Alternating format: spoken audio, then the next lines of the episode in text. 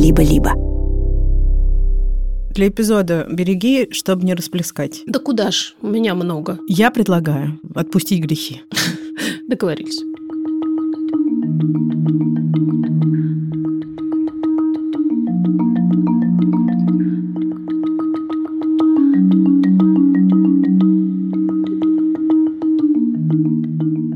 Здравствуйте. Привет.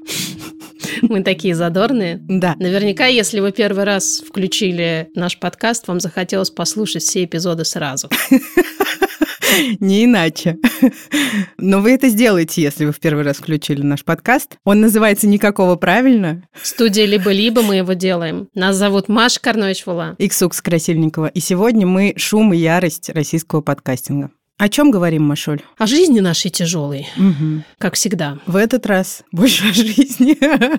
Все-таки будем говорить о том, что нас не убивает. Тема этого эпизода – резилиентность, она же устойчивость. Попробуем ее объяснить, разложить и препарировать, так чтобы по итогу этого эпизода нам всем стало немножечко полегче. Триумфальное возвращение одной из наших любимых рубрик. Поздравляю тебя, Ксукс, с днем дня. И я тебя поздравляю, Машуль. А еще поздравляю с тем, что с нами снова Флау Вау. И можно заказать подарок дорогому человеку на день дня. Как это сделать, мы расскажем сейчас очень скоро. В чем суть рубрики «День дня» с днем дня? Мы каждый вторник объявляем какой-нибудь дикий праздник и ищем подарок на этот праздник. И какой же сегодня день, Машуль? Сегодня, Ксукс, твой любимый день. День дедлайна. Поздравляю! Спасибо. Я бы даже сказала, что в каком-то смысле это твой профессиональный праздник. Ты думаешь? Да. И что же мне можно подарить тогда? Например, на Wow можно найти бомбочку для ванны с лавандой. А с запахом дедлайна? Запах дедлайна, он будет витать просто в целом в ванной комнате, но лаванда может его заглушить ненадолго, Ага. чтобы ты расслабилась, понимаешь? Или можно еще, например, подарить тебе букет из свежих огурцов. А я в последнее время угораю по свежим огурцам. Вот. Смотри.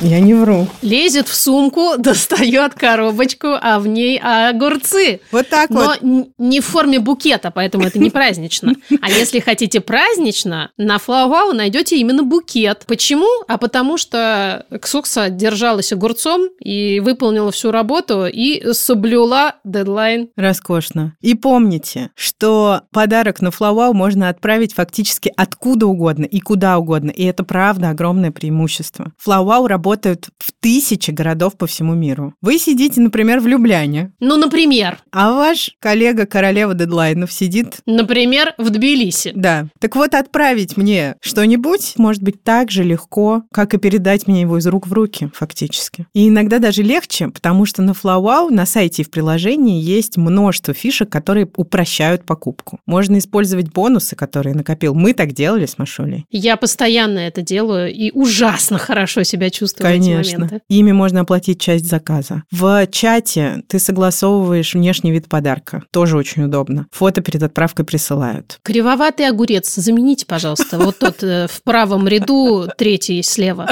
Можно даже не указывать точный адрес доставки. Флауау разберется. В общем, отношения на расстоянии подпитываются огурцами и прочими классными И подарками. лавандой. Ну и что самое главное, Машуль? Ну, самое главное, что покупать подарки на Wow можно не только с удовольствием, как мы, конечно, это делаем, но и со скидкой. Например, с нашим промокодом «Никакого 15». С ним первый заказ на Flower Wow будет на 15% дешевле. И действует этот промокод до 31 июля 2024 года. Скоро Валентина, как говорили в Масяне. Сегодня же Валентина, а я забыла. Романтический момент потерян. Вот сделайте кому-нибудь подарок на этот бесовской праздник. Да, Сердечки, в конце концов, в нашей жизни недостаточно сердечек. недостаточно. И шоколада, и огурцов. Да, подробности, ссылка и промокод в описании эпизода.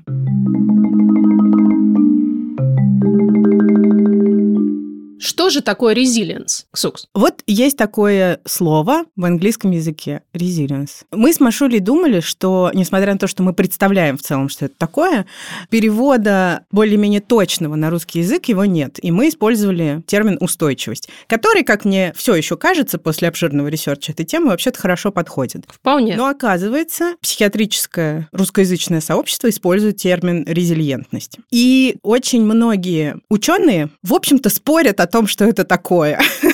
И часть этого спора прозвучит в этом эпизоде. Мы попробуем передать, в чем же он состоит. Но Американская психологическая ассоциация в 2014 году определила резилиенс как процесс адаптации к трудностям, травмам, угрозам, трагическим событиям и другим серьезным источникам стресса. Существует понятие стресса и дистресса, где стрессом может быть даже хорошее событие, ну, не знаю, рождение ребенка. Переезд. Переезд, свадьба, новая работа, что угодно. Какое-то важное большое событие в жизни действительно является для нас стрессом. Но не всякий стресс вызывает у нас дистресс, то есть как бы плохой стресс, тот стресс, который нас разрушает и от которого нам тяжело. Поэтому тут важно понимать, что чаще всего, когда мы говорим о всяких травмах, трагедиях, угрозах жизни и прочем-прочем, мы говорим о дистрессе, то есть о том стрессе, который действительно оказывает разрушительное воздействие на наш организм, в том числе на психику. Ученые утверждают, что даже невысокотравматичные стрессовые события могут подкашивать как раз ту самую устойчивость и оказываться тем, против чего эту устойчивость нужно применять. Я когда думаю вообще про резильентность и про всю вот эту историю, у меня сразу представляется образ надувного человечка, который на заправке приглашает или на мойке, или куда там еще, на смену шин. Почему-то с автомобилями очень часто связано. Ну, вы все представляете себе этого человечка. Штука в том, что он то ложится буквально на землю мордой туда, то вдруг поднимается и снова весело машет ручками. Действительно, чем более ты гутоперчив по своей сути, тем больше у тебя шансов подняться, а не лежать мордой в землю до конца дней своих. Но спойлер, если ты гутоперчив не слишком, ты не виноват и не виновата. Exactly. А еще что надо сказать, что мы-то не любим токсичную философию, вы знаете. Есть такая фраза, которую приписывают Ницше. Честно говоря, я не очень понимаю, действительно ли он ее произнес. Там есть какие-то разные теории, которая звучит как все, что нас не убивает, делает нас сильнее. И, в общем, это настолько популярная формула, которую, кажется, все, кому не лень, произносят Абсолютно. Э, в адрес людей, переживших сложные события, но мы ужасно это не любим. И есть разнообразные альтернативы. Моя любимая — это твит одной современной великолепной комикессы Кристины Биткуловой, который звучит как «все, что нас не убивает, просто не хотела, хотела бы, убила бы».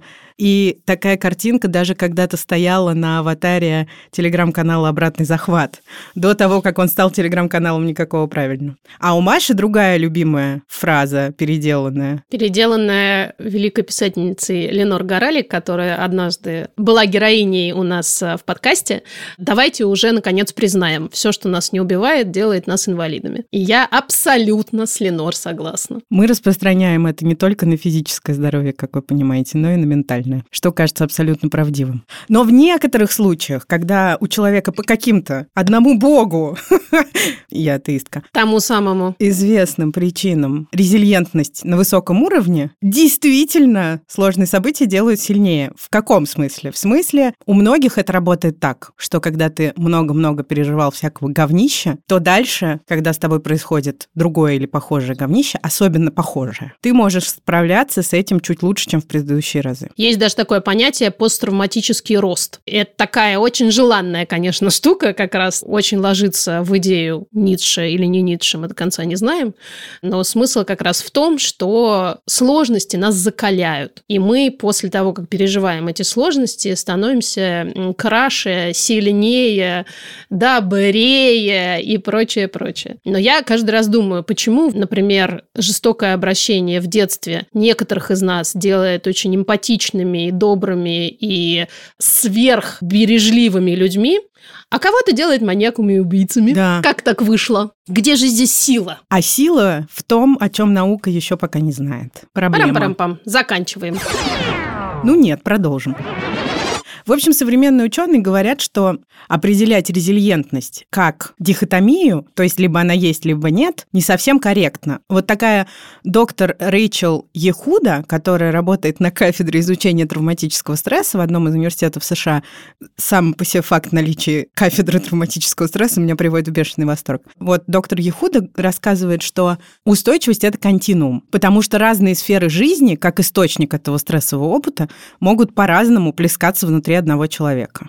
И она ссылается на свое же исследование 2011 года, в котором она выяснила, что человек, который, например, хорошо адаптируется к стрессу, условно на работе или где-нибудь на учебе, вполне возможно, не сможет так же хорошо адаптироваться к стрессу в личной жизни. Мне кажется, кстати, мы знаем немало примеров таких, когда человек великолепен совершенно на работе, а в семейной жизни при этом, мягко говоря, не очень. Что еще говорит нам доктор Ехуда? Она рассказывает о телевизионной рекламе часов Timex. Эту рекламу придумал такой дядька Джон Кэмерон Суэйс. Он был американским телеведущим, потом он стал придумывать рекламные ролики и, в общем, был достаточно знаменитым человеком. И вот в 89 году эта реклама выглядела так. Оперная певица поет оперную арию. И у нее очень сильный голос. Как это называется? Резонансный. Угу. И вот она берет все более высокие громкие ноты, и в пространстве, где она находится, в театре сначала людей отбрасывают в сторону, потом окна начинают разбиваться, все такое. И часы Таймикс падают с высоты. И часам все ни почем. Вот такие вот они. Еще этот дядька куда-то засовывал на шоу эти часы в какую-то водяную штуку, которая еще железякой по ним била. Ну, в общем, всячески демонстрировали устойчивость и непробиваемость этих часов. Слоган этих часов, который придумал Джон, использовался на протяжении многих десятков лет в рекламе этих часов. И звучал как Timex, it takes a licking and keeps on ticking. И лик в этом контексте не лизание, а разгром. То есть часами может происходить все, что угодно, но они продолжат тикать. Так вот, Рэйчел Ехуда считает, что это лучшая метафора для объяснения резилиентности. Для человека, как она объясняет, резилиентность – это процесс продолжения движения вперед. Вот такое нанизывание родительных, простите меня за это. Когда часы падают или их пытаются разбить, лучше этим часам не становится. И люди, с которыми случаются травматичные события, действительно иногда оказываются в этой ситуации посттравматического роста. И по итогу таких событий им становится чуть проще. Они становятся обладателями каких-то дополнительных инструментов, с которыми можно справляться с этой жизнью. Да. И вот эта идея движения вперед важный компонент понятия резилиентности, потому что эта идея признает, что многие люди с высокими показателями резилиентности, возможно, жили или продолжают жить с серьезным посттравматическим стрессовым расстройством, с которым им приходится бороться каждый день. Но они как бы не поддаются сопротивляются проявлениям этого ПТСР. Угу. И, как объясняет доктор Ехуда, резилиентность включает в себя решение каким-то образом действовать. И она сравнивает это с решением о трезвости. Такая вот интересная метафора, когда человек всю жизнь так или иначе сопротивляется зависимости, которая, как мы знаем, не может быть излечена, но может быть в долгой ремиссии. Мне кажется, именно поэтому у людей, которые выбирают трезвость, особенно если они вступили в AA, сообщество анонимных алкоголиков, именно поэтому у них есть такие штуки, как чипс, то, что называется. Ну, это бывают монетки или какие-то другие Фишечки. бейджики, фишечки, которые отсчитывают, сколько уже дней человек находится в трезвости. И там иногда могут быть уже годы. Это делается ровно для того, чтобы человек понимал, что он каждый день продолжает выбирать именно трезвость. Ты просыпаешься с утра, и ты снова выбираешь сегодня не пить. А завтра ты будешь делать это снова. То же самое с а, травмой. Ты просто действительно просыпаешься каждое утро и решаешь, сегодня я встану с кровати и буду продолжать жить. Это не значит, что с тебя как с гуся вода. Мгм. Ты такой стал сильнее и ах, все, теперь хорошо, мне теперь все ни почем. Не, нифига. Это действительно работа ежедневная. Это вот как раз принятие решения о том, чтобы двигаться вперед, несмотря на весь ад, который с тобой происходит. Именно. Но важно сказать, что все равно далеко не все люди так могут. И, конечно, далеко не все люди выходят из травматичных событий более устойчивыми, чем были до них. Разумеется. Переходим к нейробиологии. Потираю Машины руки, так сказать. Потираешь мои озябшие ручки. А что, ты озябла? Я постоянно озябла. У меня постоянно руки холодные. Это называется холоднорукизм. А, что принять? Надо сходить к доктору, холоднорукологу. Хорошо, я запишусь. Вероятно, э, в моей текущей реальности меня здесь э, такой доктор примет года через два. Ну, приезжай ко мне, я найду. Возможно, это я. Ты точно. Получил дополнительное образование в области холодорукологии. Да, это очень перспективное направление. Повышение квалификации. Да. А если еще получить, что тоже, кстати, мне пригодится, дополнительное образование в холдоногологии, Да. то ты станешь просто бесценной специалисткой. Все записывайтесь, буду брать много денег. Денег. Итак, нейробиология. Здесь я, э, конечно, должна принести извинения всем специалистам, которые будут слушать этот эпизод, всем ученым и врачам, кому еще там, в общем, настоящим экспертам, в отличие от нас и в частности от меня, за все возможные слишком упрощенные интерпретации научной мысли. Спасибо. Бэм. Очень важное замечание в свете некоторых последних комментариев. Что говорят ученые? Что нейробиология резилиентности – это очень интересно интересно. И с ними вот как-то не поспоришь. Действительно. очень, Очень интересно. интересно. И нужно изучать связь между мозгом и тем, что в нем происходит, эмоциональной картиной человека и, понятное дело, поведенческими проявлениями. Какие механизмы вкладывают свою работу в резилиентность? Это нейропластичность и способность мозга адаптироваться к происходящему. Про нейропластичность мы говорили буквально недавно. Можете вернуться к эпизоду про стыд и послушать, что же делать для того, чтобы эту самую нейропластичность развивать. Среди биологических факторов, которые способствуют тому, что у человека происходит в сфере резилиентности, генетика, внимание, что очень важно. Наша любимая. Еще есть такая штука, как нейроэндокринная ось. И я честно пыталась разобраться и даже разобралась. Но я не передам этого. А кроме того, влияют психологические факторы, социальный контекст. И все это вместе, разумеется, взаимосвязано вот в этом бульоне. Все это плавает.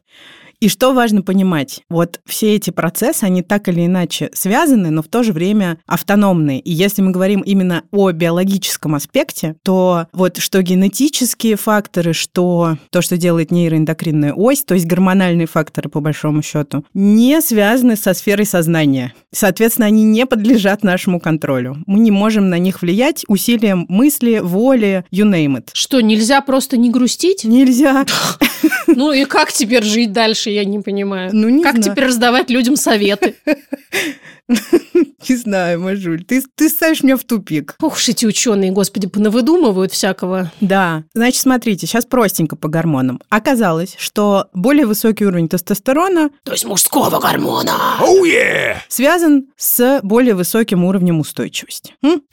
Чем лучше у человека дела с серотонином и дофамином, тем больше у него устойчивости. Вот это сюрприз. Ну, а также окситоцин и эндорфины играют роль, выходят на сцену и тоже влияют на высокие уровни устойчивости. Короче, чуваки, если у вас все хорошо с гормонами, то у вас все будет хорошо в целом. Ну, не совсем. Так Вот- мы, вот конечно, так. поднатянули сову на глобус, но тем не менее... да, так- Немножечко я упростила. Да, ну что такое, Машуль? Кое-какие взаимосвязи есть. Еще здесь замешана работа префронтальной коры, но если говорить о тех факторах, на которые люди своими действиями условно могут повлиять, то есть не биологические факторы, есть психосоциальные обстоятельства, так называемые, и есть значительная часть развития этого качества, или как это назвать, не качества, а свойства человека, связанное с детством. Неудивительно. И понятно, Мгм. что всякие тяжелые травматичные события в детстве находятся за, опять же, пределами контроля ребенка. Но, тем не менее, это обстоятельства психосоциальные, как бы ни было. И бывает, что такие события не приводят к повышенной восприимчивости к стрессу. Но у некоторого количества детей взросление в стрессовой среде обнаруживает потом навыки преодоления трудностей, которые им помогают решать проблемы уже взрослой жизни. И то есть, если брать конкретно это направление научной мысли, то получится, что в некоторых вариантах, чем хуже детство, Тем лучше! тем лучше взрослая жизнь. Ну, Давайте кстати, травмировать детей. видали мы такие примеры. Я совершенно не могу поспорить э, с тем, что это действительно так. Я всегда говорила, что один из немногих плюсов моего непростого детства – это совершенно точно навыки преодоления трудностей во взрослой жизни. Другой вопрос, какой ценой это, собственно, было достигнуто. Не знаю, вопросики. Передо мной, например, часто встает вопрос, какой уровень стресса приемлем и правилен для наших Мгм. детей, для того, чтобы они выросли не беспомощными снус-мумриками. В общем, это очень сложно. Да, потому что у нас, э, на самом деле, все шансы вырастить именно их, этих самых снус-мумриков, потому что мы, Мы будем их стараемся. оберегать, да, от всего, от чего только можно вообще. И вот где эта грань, просто одному, опять же, богу, какому-нибудь богу известно. Точно. Ну и про нейропластичность мы сказали, чем больше она развита, и это хотя бы что-то, на что можно повлиять, тем больше оснований к тому, чтобы развивать устойчивость.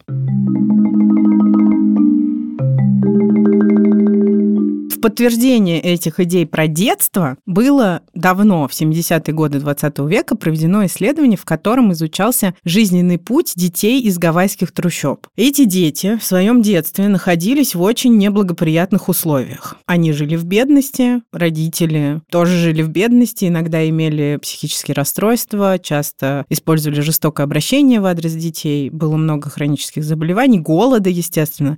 И получается, что у таких детей были примерно одинаковые условия в детстве. Плохие. Но что с ними происходило дальше, отличалось. Можно предположить, что большая часть этих детей или почти все во взрослом возрасте будут демонстрировать деструктивное поведение, так называемое, то есть похожее на то, что было с ними в детстве. И действительно, уже в подростковом возрасте две трети из них такое поведение демонстрировали. Но треть, то есть много, 33,3 в периоде процента, показали здоровую адаптацию и сумели таки выбраться из неблагоприятного социального окружения. Что снова не значит, что эта треть лучше, чем те другие две трети. Но значит, что у этой трети, вероятнее всего, были надежные генетические предикторы того, что они справятся со стрессом. В 2010 году было проведено большое исследование, результаты которого потом опубликовали в британском журнале психиатрии. Это исследование последствий землетрясения в Чили. Исследование это, получается, началось в 2003 году, то есть за 7 лет до землетрясения. Так случилось, что в 2003 году на ментальное здоровье проверяли некоторое количество жителей Чили. И тогда, в 2003 ни у одного из участников этого исследования, а их было больше тысячи, не было выявлено симптомов ПТСР или депрессии. А потом, когда в 2010 году это стихийное бедствие, там было землетрясение, еще и цунами, произошло, погибли более 500 человек, и 800 тысяч были вынуждены свои дома покинуть. Так вот, после этого у 9% выживших было диагностировано посттравматическое стрессовое расстройство, а у 14% большое депрессивное расстройство. И оказалось, что шансы заработать эти ментальные нарушения после катастрофы были выше у тех людей, у которых было больше травматичного опыта в анамнезе, то есть до катастрофы. Но существует такая гипотеза, которая называется гипотеза о прививке от стресса. Stress Inoculation Hypothesis. Она заключается в том, что чем больше травм человек пережил, чем интенсивнее они были, тем больше внутренней силы для преодоления сложных обстоятельств у этого человека появляется. Идея в том, что люди лучше справляются со стрессорами, потому что их жизненный опыт дает им возможность, попрактиковав в момент стресса или травмы эффективные копинговые механизмы, использовать их в дальнейшем. Это великолепная идея, конечно. Кто сказал, что копинговые механизмы будут эффективными, не очень понятно. Ну, типа, ты тогда справился, и сейчас справишься, и потом справишься. Потому что ты уже И умеешь. эта гипотеза очень, мне кажется, пришлась по душе бы нашим э, родителям, вообще старшим родственникам, потому что именно это они нам и говорили. Я ж тебе сейчас делаю хуже для того, чтобы тебе потом лучше было. Если я тебя сейчас окуну куда-нибудь, ты ж потом лучше справишься. Пусть лучше я тебе это сделаю, чем потом кто-то. Точно. И это вообще-то, по-моему, чудовищная идея. И какой вывод из всего практически вышесказанного, вот из этого обзора, так сказать, науки мы можем сделать? Но не мы одни, ученые сами так говорят. Какой, Машуль? Да непонятно ничего. Ничего не понятно. Ученые не определились. У них есть хорошая фраза такая «требуются дальнейшие исследования». Ожидаем, коллеги. Предстоит еще много вам, уже не нам, наверное, исследовать резилиентность для того, чтобы понять, как с ней вообще быть, как ее измерять и прочее. Ну что же, внесите ясность. Вношу. Это рубрика про разные терапевтические подходы. И придумали мы ее, рубрику «Не подходы», вместе с нашими партнерами Ясно. И благодаря им Ясно – это сервис подбора и видеоконсультаций с психологами. Наша четвертая серия, в которой мы говорим про эмоционально фокусированную терапию. ЭФТ сокращенно. Машу, любишь ли ты подход ЭФТ? Я да. Очень люблю. Мы знаем, что мы обе очень-очень сильно любим этот подход. Чаще всего этот подход используется в семейной и парной терапии. Он сфокусирован на взаимоотношении в паре. И, что особенно важно, их эмоциональной составляющей. И помогает уйти от э, всеми нами любимого «он или она во всем виноват», «ты всегда», «ты никогда» и прочее. ЭФТ помогает нам распознавать наши глубинные эмоции, находить, определять их причину, а еще уважать чувства друг друга, чему нас обычно не учат. Да. И говорить о чувствах друг с другом, чему нас тоже обычно никто не учит. А еще выработать новые стратегии общения и обращения с этими чувствами. Но существует противопоказание к методу ЭФТ. Это продолжающееся физическое, сексуализированное или эмоциональное насилие в нынешних отношениях. А в ясно-то в ясно что? Есть парная терапия. Ура! Это очень-очень хорошо, потому что проработал, так сказать, себя, проработай и пару. Это звучит как плакат. Да, Владимир Владимирович Маяковский. Прямо на главной странице сайта Ясно можно указать, что вы ищете специалиста для парной терапии. И наш промокод тоже действует. Здесь по-прежнему все онлайн, очень современно. А еще, кстати, перед сессией вам напомнят поставить беззвучный режим на телефоне или на ноутбуке, или там и там, чтобы никто вам не помешал. Очень милая забота, кстати. А напоминалки придут за 24 часа и за 59 минут до консультации, чтобы точно не забыли. А еще в Ясно видеосвязь своя, и она устроена определенным образом, ты не видишь своего лица, и это помогает тебе меньше на него, грубо говоря, отвлекаться, свободнее выражать эмоции. Я, кстати, очень отвлекаюсь на свое лицо. Я тоже. Когда я разговариваю со своей терапевткой в скайпе, мне кажется, это правда очень классная штука. Наверное, в скайпе тоже можно скрыть да, лицо. Лучше не смотреть на себя со стороны, правда, а действовать, так сказать, свободно. И у некоторых специалистов ясно есть видеовизитка. Правда, хорошо помогает понять, совпадает ли вайб психолога с вашим. Промокод наш никакого дает скидку 20% на первую сессию с психологами в Ясно. В том числе на парную, напоминаем. Мгм. А все подробности можно найти в описании этого эпизода. Эмпирические наблюдения за тем, как развивается у людей устойчивость, есть у психологов. Вот так вот. То есть идея о том, что можно ее даже не то чтобы развить, а вкладываться в нее, чтобы у нее появлялись какие-то подпорки, вообще-то полезно. И если на биологию мы повлиять не можем, то есть такие факторы, которые, в том числе по психологическим исследованиям, показывают некоторую эффективность в развитии резилиентности. Например, отношения с людьми, эмоциональные связи, которые можно формировать с людьми, конечно же, положительным образом влияют на это. А еще я видела одно исследование, которое определяет наличие надежды на хорошее будущее, то есть буквально оптимизм, Мгм. как фактор-предиктор. Мы послушаем сейчас ваши истории. Спасибо вам. Хочется сказать в этот раз особенное спасибо за доверие, потому что вы, конечно, доверяете нам удивительные вещи. Мы это очень ценим. И еще я хочу предупредить тех, кто слушает, что многие истории тяжелые и могут быть триггерящими, поэтому, пожалуйста, будьте осторожны, рассчитывайте свои силы. Здесь много рассказов о травматичном опыте. Привет, никакого правильно. Подкаст «Когда-то спасший мне жизнь». Когда случился 22 год, мне казалось, что любой порядочный человек должен лечь и больше никогда не вставать. А раз я продолжала вставать, значит, я недостаточно порядочная. Дальше были переезды, смены стран, городов, планов, потеря работы мужем дважды за время войны. Сейчас мы опять в новой стране и бесконечных метаниях между желанием бежать и не двигаться, между потребностью погрузиться в новое и мертвой хваткой вцепиться в старое. И главное, пытаться всерьез что-то планировать, как-то строить жизнь или ну, просто наблюдать за ней, как за рекой. К сожалению, я скорее про второе. Агентность ко мне не вернулась, и я не очень верю в ее возвращение. На плаву держит терапия и муж. Страшно сказать, но даже не дети, которых я безумно люблю. Иногда вообще кажется, что они тянут вниз. Делает ли меня такой опыт сильнее? Не знаю. Терапевтка говорит, что я очень сильный и устойчивый человек. Ну что ж, если считать сильным, например, пень на скале, который обдувает холодные ветра, обливает волнами ледяное море, а он все равно держится, то да, я офигеть какой сильный пень. Никуда не двигаюсь, не расту, и мне уже почти все все равно. Привет, любимый подкаст. У меня были очень сложные отношения с моей матерью, и под сложными отношениями я имею в виду, что она била меня всем, что попадется ей под руку, она разбивала меня об голову в банке, она э, наказывала меня голодом, не пускала меня в школу, это тоже был такой вид наказания.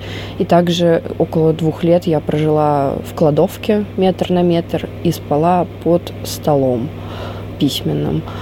И когда кто-то об этом узнает и говорит мне фразу, что это делает меня сильнее, мне хочется сказать, что я была ребенком, я не хотела быть сильнее, я хотела просто расти и чувствовать себя защищенной. Эта фраза для меня просто обесценивает все, что было в моей жизни. В 18 лет я начала отношения с человеком на 6 лет меня старше, и у него были проблемы с веществами и с башкой. И казалось, что может пойти не так. В общем, жили мы вместе полгода. За это время пи***ца было больше, чем у многих людей за всю жизнь бывает. Например, были попытки суицида, в которых мне приходилось либо снимать его с оконной рамы, либо вызывать скорую, либо убирать кровь после того, как он порезал себе вены. Были у него психозы на фоне приема веществ, были около психотические эпизоды из-за того, что у него непосредственно были без башкой. Это был лютейший абсолютно бред. Вот. Плюс никто из нас не работал, так что питались макаронами с кетчупом и всякими веществами. Вот такая вот жизнь петербургской молодежи. Финальным аккордом стала моя беременность, которую я хотела прервать. Он был против и угрожал угрожал с помощью дяди ФСБшника закрыть меня в больничке, пока я не рожу. В общем, тот вечер у нас был летящий конфликт, мы дрались, кидались вещами, он пытался меня задушить, и потом утром я просто ушла и больше не возвращалась. Остался после этого в ужасном состоянии, но, возможно, сыграл свою роль мой возраст, и поэтому я восстановилась, хоть и заняла это пару лет. С тех пор в жизни было много чего ужасного, но, как я сама говорю, благодаря этому годовому приключению я могу вывести примерно что угодно. Привет, дорогой подкаст. Все, что нас не убивает, скорее всего, делает нас более тревожными. Так было со многими эпизодами моей жизни. Например, 21 год э, у меня была диагностирована депрессия, я лежала в больнице. И, честно говоря, после этого я испытываю тревогу при довольно сильном ухудшении настроения, потому что боюсь снова оказаться в ситуации, когда мне очень плохо, и я одна. И это не самый славный опыт. А вот сильнее меня делает поддержка друзей, их внимание и отсутствие обесценивания с их стороны по отношению к моим проблемам. Мой стрёмный опыт пока еще в процессе, и я не знаю, как скоро он закончится, но все мои друзья говорят, что им непонятно, как, в принципе, я могу еще с кем-то общаться, а не то, чтобы двигаться дальше. А, моей сестре поставили психиатрическое заболевание, и она регулярно лежит в больнице, хотя сама своего диагноза не признает. А, последний раз мы искали ее с полицией, прежде чем положили в больницу, она ушла из дома.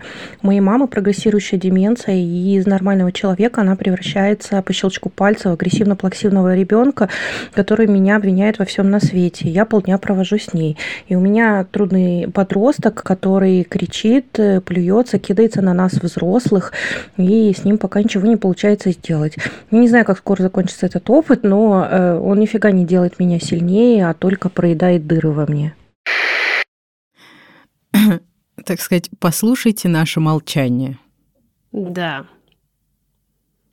Редко, когда мне нечего сказать, но это та ситуация, когда я лишаюсь абсолютно дара речи, потому что какое-то бесконечное количество жести происходит с людьми, и это абсолютно невообразимо то, как вы с этим справляетесь. А почему я думаю, что вы справляетесь? Потому что вы нам записываете про это войсы, еще и шутите в процессе великолепно. Это потрясающе. Очень отзывается мне пень, хочу сказать.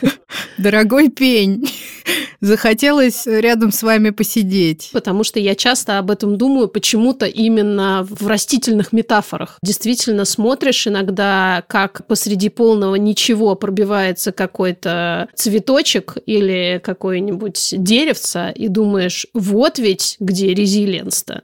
Но обычно надо понимать, что это не орхидея, а это что-нибудь такое, ну, не очень яркое, не очень... Лопух лопух. Лопух, не очень симпатичная, может быть, даже.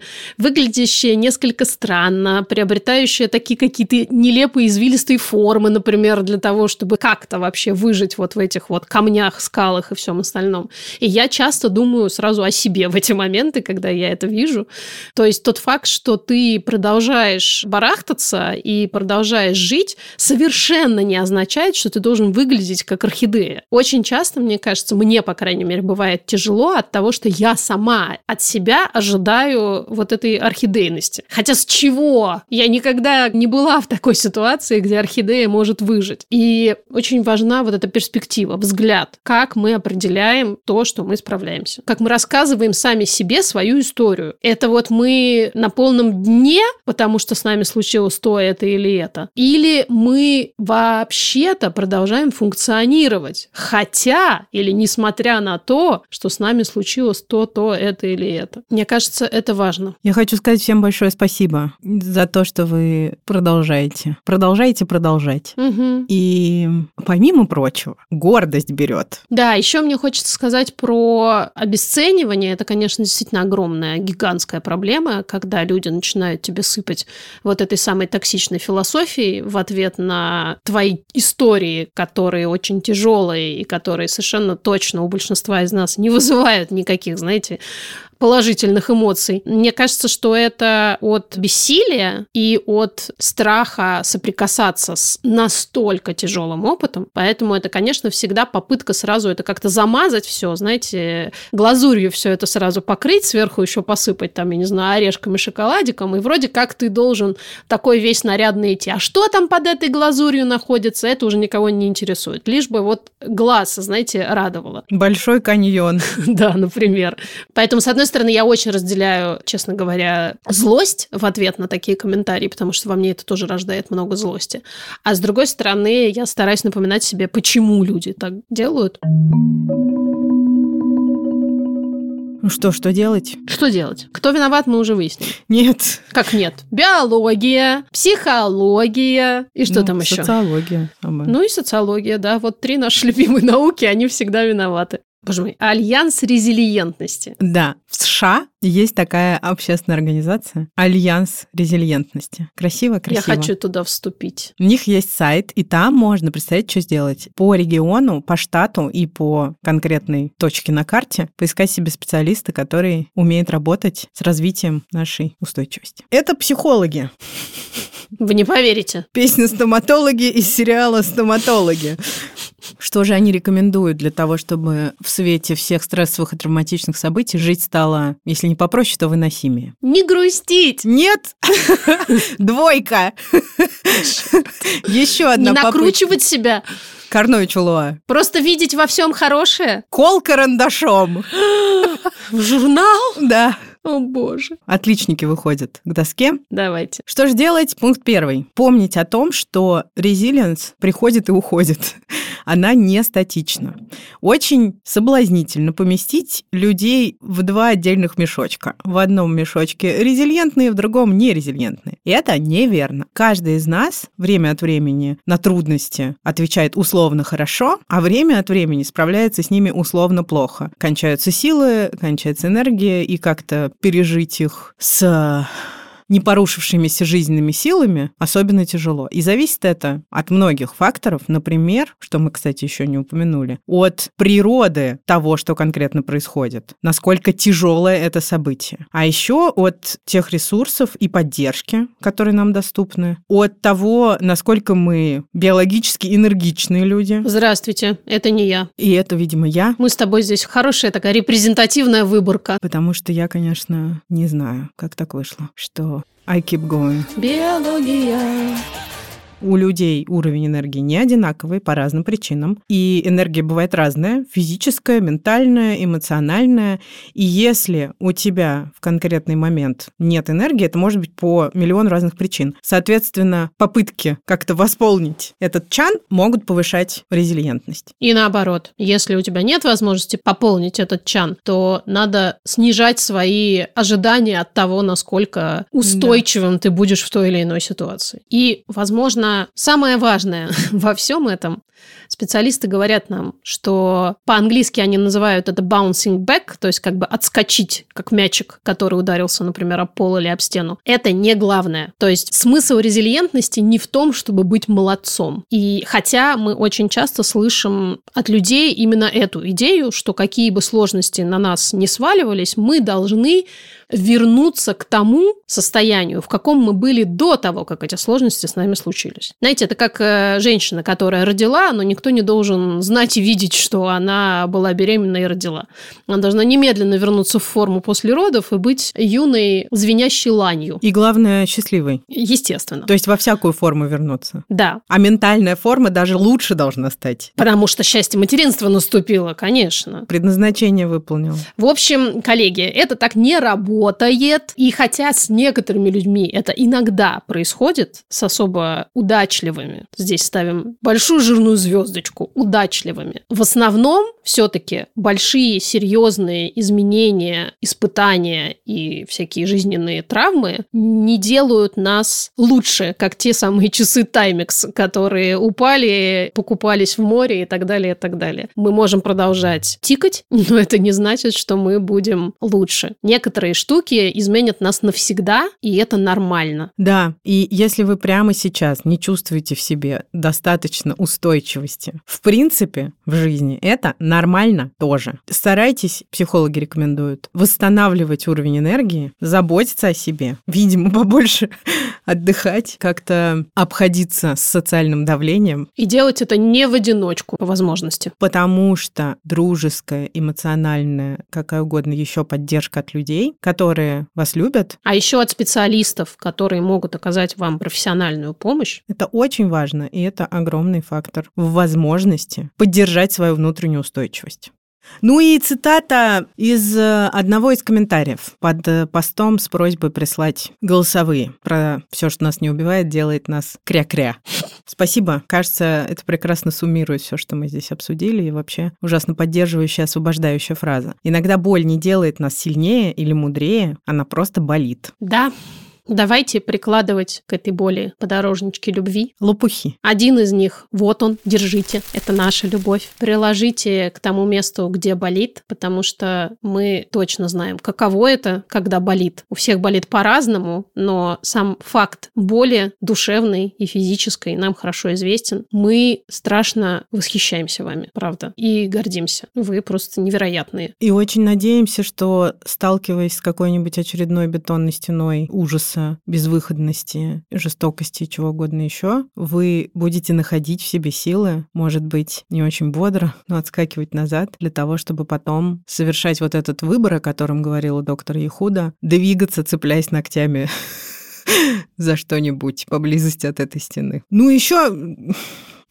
Пусть говна будет поменьше. Да, вот. Давайте пожелаем друг другу действительно, чтобы у нас было как можно меньше поводов развивать эту гребаную устойчивость. Чтобы происходило как можно больше хорошего. Как поет группа Курара, надо больше хорошего, слышишь? И везло, чтобы, и фартило, и вместо кирпичей на вас падали цветы. Орхидеи. Все, мы закончили этот эпизод. В следующем вторнике вы снова возьмете свои наушники, а там мы. Ищите нас во вторник. С нами работают достаточно устойчивые люди. Лилия Чеснова, продюсерка, Юлия Стреколовская, продюсерка, Наташа Полякова, художница и Юра Шестецкий, звукорежиссер. Спасибо им всем большое. И вам. Пока-пока. Пока. -пока. Пока.